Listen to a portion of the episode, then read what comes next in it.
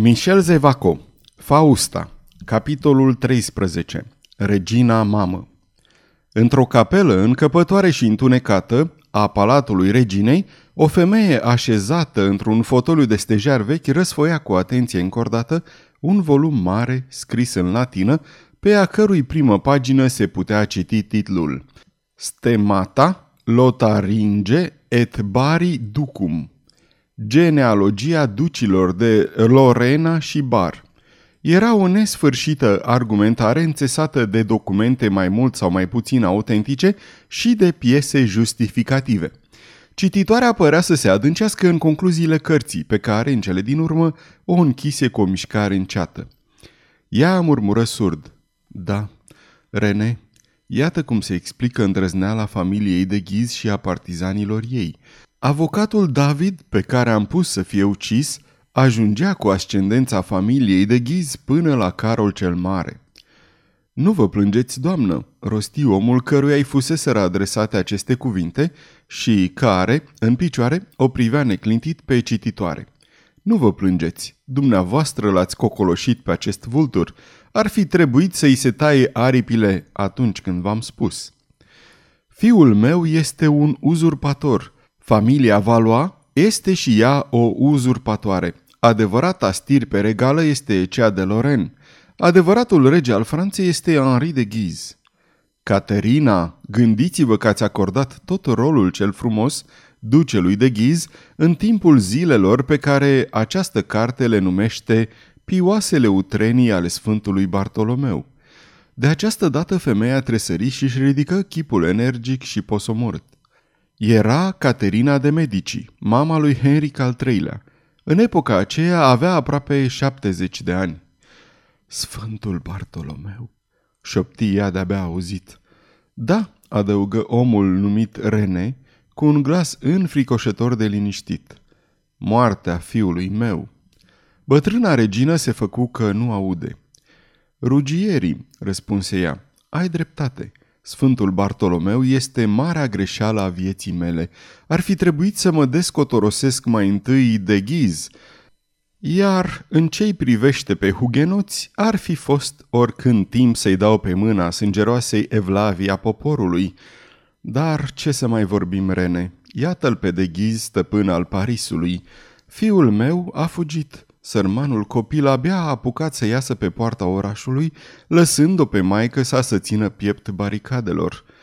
Ai, cât de bine mă cunoaște! Știa că bătrâna, ea, nu va dezerta. Își ridică capul. O văpaie de ură înconjura cu o tragică aureolă această frunte îmbătrânită.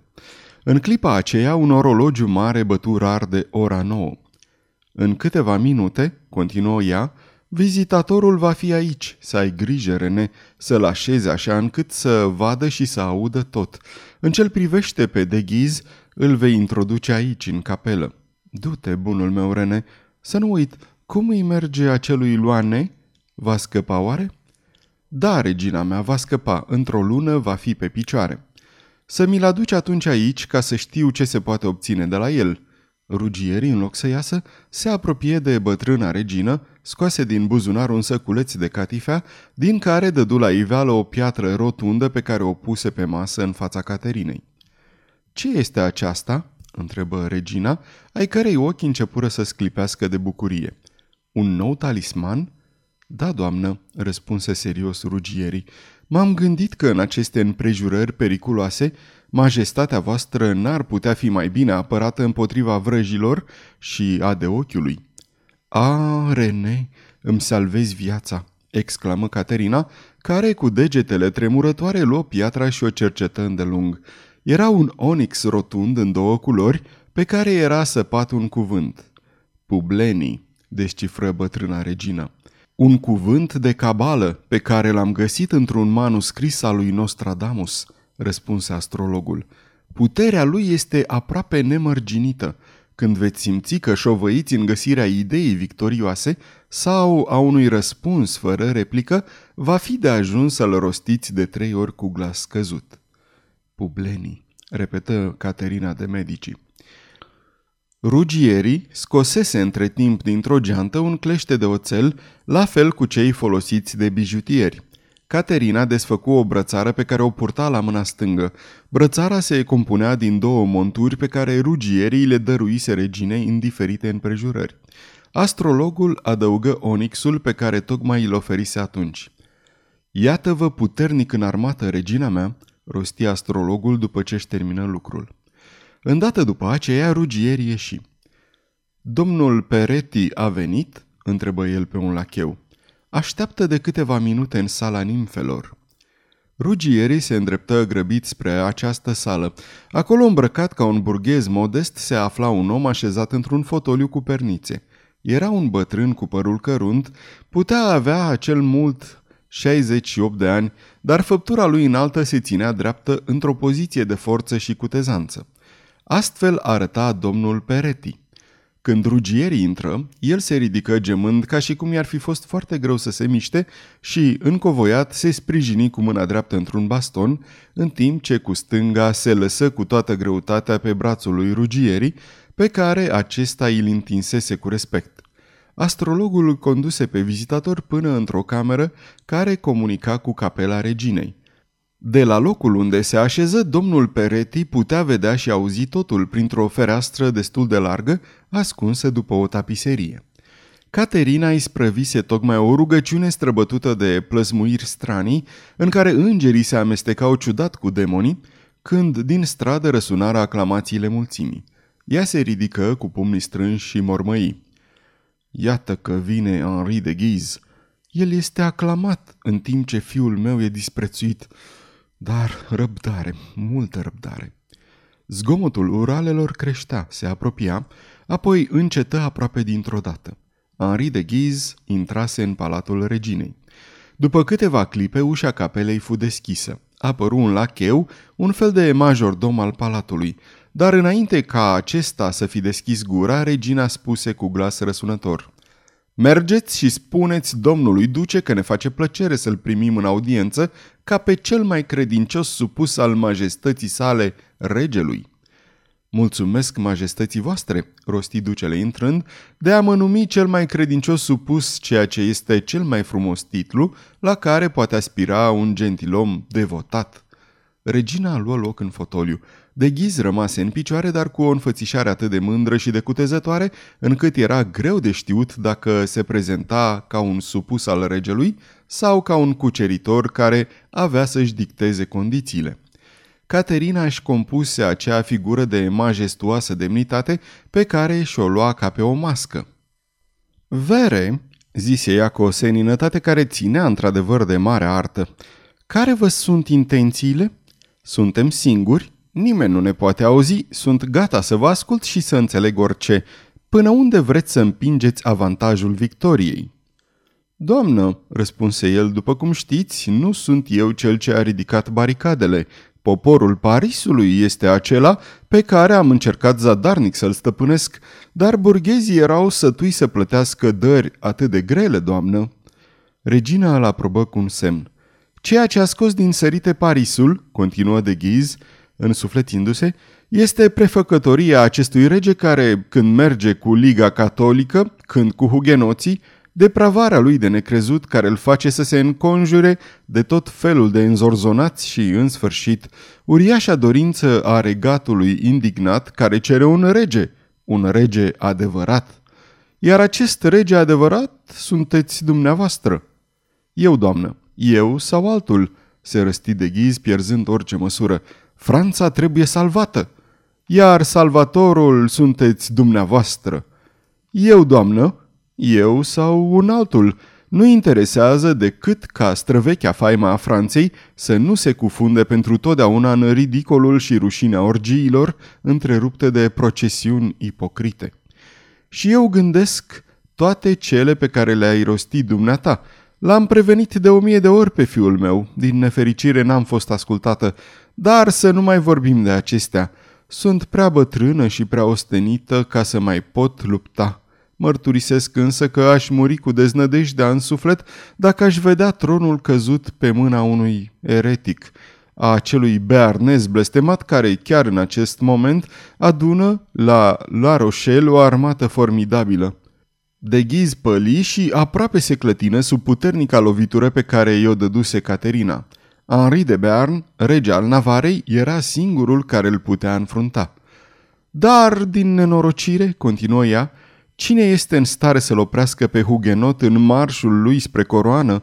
Fiul meu, un fugar, aproape proscris, fără soldați nu poate face nimic, iar dumneavoastră, vere, cum ați putea porni un război împotriva Bernezului?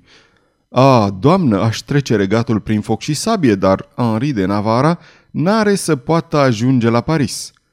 Ce autoritate aveți pentru a porni și duce la capăt o asemenea acțiune? Ar trebui ca mai întâi să vă proclamați rege, adică să-l detronați pe fiul meu, ceea ce ar fi o crimă respingătoare. Oricât mă dezgustă această crimă, ea va trebui comisă, doamnă. Ar însemna dezlănțuirea unui război civil, zise Caterina. Vedeți o altă cale de a-l putea opri pe Bearnez? întrebă ducele cu o ironie obraznică. Există una, răspunse Caterina cu gravitate, una singură, este aceea de a aștepta moartea fiului meu. De ghiz tresări puternic. Caterina era impunătoare în momentul acela prin durerea și măreția ei. Știți, rosti cu un glas nemărginit de trist, că sărmanul copil e condamnat. Mai știți că medicii nu-i mai dau acum nici măcar un an de viață. Duce, ascultați-mă pe mine, să nu vedeți în mine decât o mamă îndurerată, o creștină care vrea să moară împăcată, îndeplinindu-și datoria până la capăt. Henric este ultimul meu copil. După el, dinastia Valois se va stinge. De ghiz asculta acum cu o asemenea atenție, încât pălăria pe care o ținea în mână îi alunecă dintre degete. Un zâmbet greu de surprins îi brăzdă buzele subțiri. În câteva luni, după moartea fiului meu, urmă ea, cine va urma dinastiei Valois, acum stinsă, cine deci, dacă nu cel pe care regele Henric al III-lea îl va fi desemnat personal? Și pe cine va desemna Henric al III-lea, dacă nu pe acel ce îl voi prezenta eu, căci, mulțumită Domnului, mi-am păstrat toată puterea asupra inimii copilului meu. Rămâne de știut doar pe cine voi susține eu și cine e acela doamnă, fremătă de ghiz. Cine e acela? La auzul acestor cuvinte, Caterina înțelese că victoria era a ei. De ghiz se afla acum la discreția ei. Acela, rostia, cu un fel de nepăsare, va fi acela ce mă va ajuta. Vreau să spun, îl va ajuta pe fiul meu, să-l zdrobească pentru totdeauna pe Bernez.